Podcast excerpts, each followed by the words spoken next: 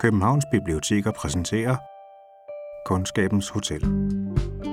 De atomer, jeg var som barn, er de stadig til stede på denne blå planet? I så fald vil jeg gerne vide det. Er de i Genève? Er de i Stillehavet? Er de på Fiji? Er de i Tutankhamons grav? Er de i amerikansk teenager school shooting fantasier? Velkommen til Kundskabens Hotel, podcasten, der giver dig det bedste fra biblioteket. Thijs Ørntoft udgav sin første digtsamling, Jægersweeten, i 2009, og fem år senere kom så digte 2014, som du lige hørte ham læse op fra. Nu, i år 2018, er Ørntoft ude med sin debutroman med titlen Solar.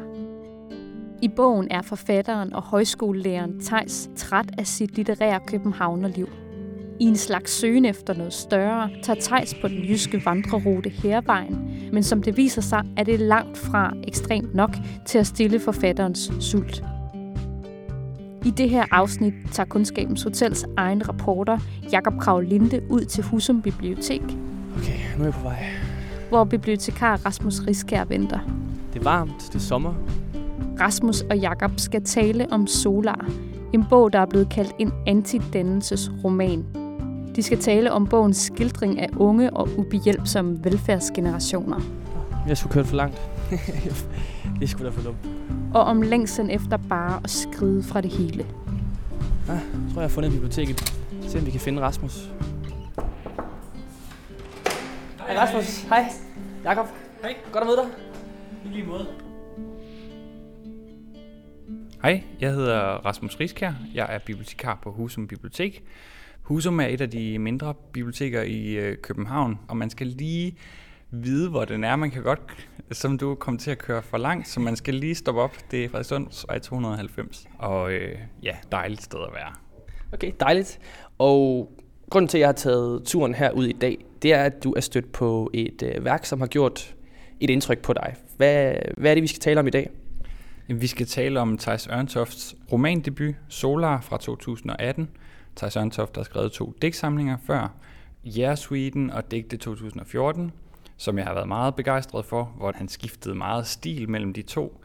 Og nu blander han lidt de to forskellige spor i en romanform, hvor han så rejser rundt. Det synes jeg var en, en super god idé til en roman, og jeg synes også, han forløser det ret godt. Så øh, Hvad er det sådan kort fortalt for en bog, vi har at gøre med her? Hvad er det for en roman?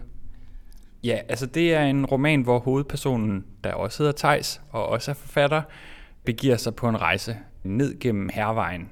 Og for at komme ud af samfundet på en eller anden måde og være fri, så skal han ud i naturen, og det kan ikke rigtig blive vildt nok, og hervejen er heller ikke vild nok. Aldrig nogensinde vil man fare vild i dette lands paudi på en infrastruktur. I de flade gyldegeografier, i de lunkne velfærdszoner, i den spektakulært middelmodige privilegiesump, som var Danmark. Nej. At far vild, hvor jeg kom fra, at forsvinde i ødemarken eller blive væk i skovene, at opleve virkeligheden, kort sagt. Det var ingen mulighed. Hovedkarakteren Tejs. Hvad er han for en figur? Ja, han er en højskolelærer, som er træt af sit højskolelærerliv. Altså, han minder jo nok ret meget om øh, forfatteren Tejs. Det er jo en form for autofiktion, vi er ude i. Forfatteren har også været højskolelærer, og det er hovedpersonen også. Er, er meget øh, kritisk over for sine højskoleelever, som han synes er overprivilegeret. Og han er træt af, at de ikke flipper helt vildt ud, og at de gør, hvad der forventes af dem, og er privilegeret og får det hele betalt af deres forældre. Jeg tror ikke, han er træt af det faglige med litteraturundervisning, som han laver, og præsenterer eleverne for det, men han er træt af, at de ikke møder op til undervisningen. At højskoleeleverne er i dag ikke møder op til undervisning, gør det vanskeligt for alvor at respektere dem. At de kun er 20 år gamle, er ingen undskyldning. For min skyld er de mere end velkomne til at drikke sig fulde hver eneste nat. Ja, hvis det stod til mig, kunne de tage LSD inden fællesmøde. Men når solen står op, og dagen begynder, skal de møde til undervisning. Det er mit eneste krav. Og han er træt af, at de ikke flipper helt vildt ud, og at de gør, hvad der forventes af dem, og er privilegeret og får det hele betalt af deres forældre. De er nogle senmoderne, forkælede velfærdsvæsener fyldt til randen med privilegier, de ikke kan administrere. Fordi de har en mor og en far, som har betalt højskoleopholdet for dem på en af disse Danmarks humanistiske velfærdsfabrikker. Det er mor og far, der har betalt, eller også er det farmor, der har åbnet lidt op for sin arv, så hun kan se et af børnebørnene blomstre på en højskole i Jylland. Disse unge mennesker, forkælet i hoved og røv, som tilhører en af de mest privilegerede generationer i verdenshistorien, burde føle sig etisk forpligtet til at møde op til undervisning. For menneskehedens skyld.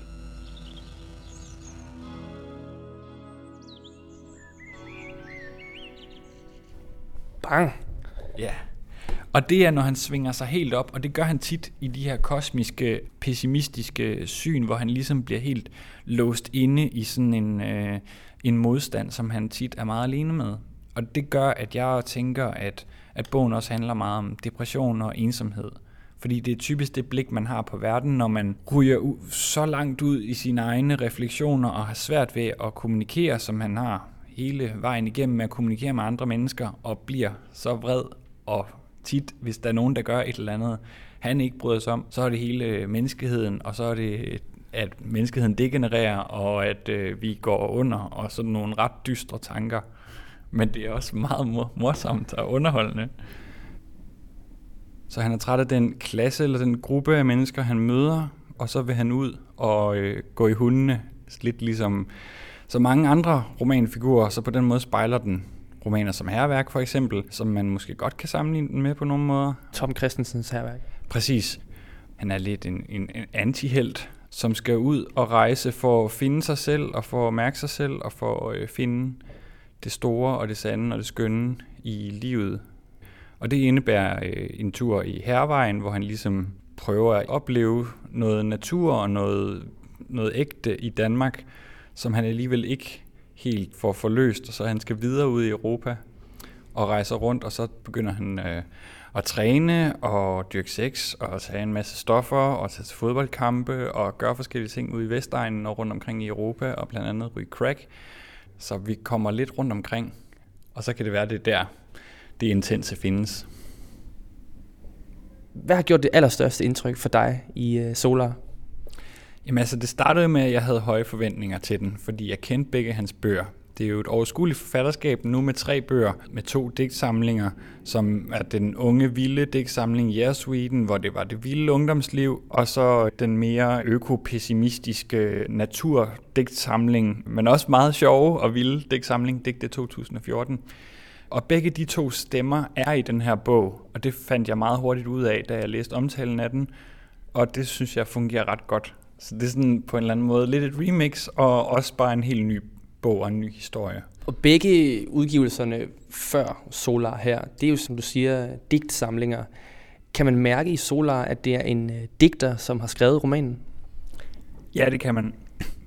Der eksperimenteres lidt med formen, men man kan godt mærke nogle, øh, nogle fortællemæssige og nogle plotmæssige ting, at det er sådan lidt endimensionelt med det, men til gengæld er det meget på sætningsniveau, og i de forskellige afsnit af bogen, der bliver det eksperimenteret meget med, med opsætning og form og sætningskonstruktionerne og sådan, så man kan godt mærke, at der er kælet meget for det sproglige. En dag så jeg en behåret hånd for mit indre blik. Den bevægede sig elegant, fingrene var lange og smidige. Pludselig rev den hul i en politisk lovgivning og afslørede en sortgrøn strømning inde bag. Næste morgen fortsatte hånden med at flå i verden. Denne gang krassede den i en studieværts ansigt. Det var vist nok BBC eller CNN. Og verden blev selvfølgelig forskrækket. Det var en tidlig sommermorgen, og der var spændende nyheder til vestens beboere. Men hånden flåede uden videre verdens ansigt op, og det åbnede en mørk tunnel direkte ind gennem sendefladen. Hvem ville være den første til at træde ind?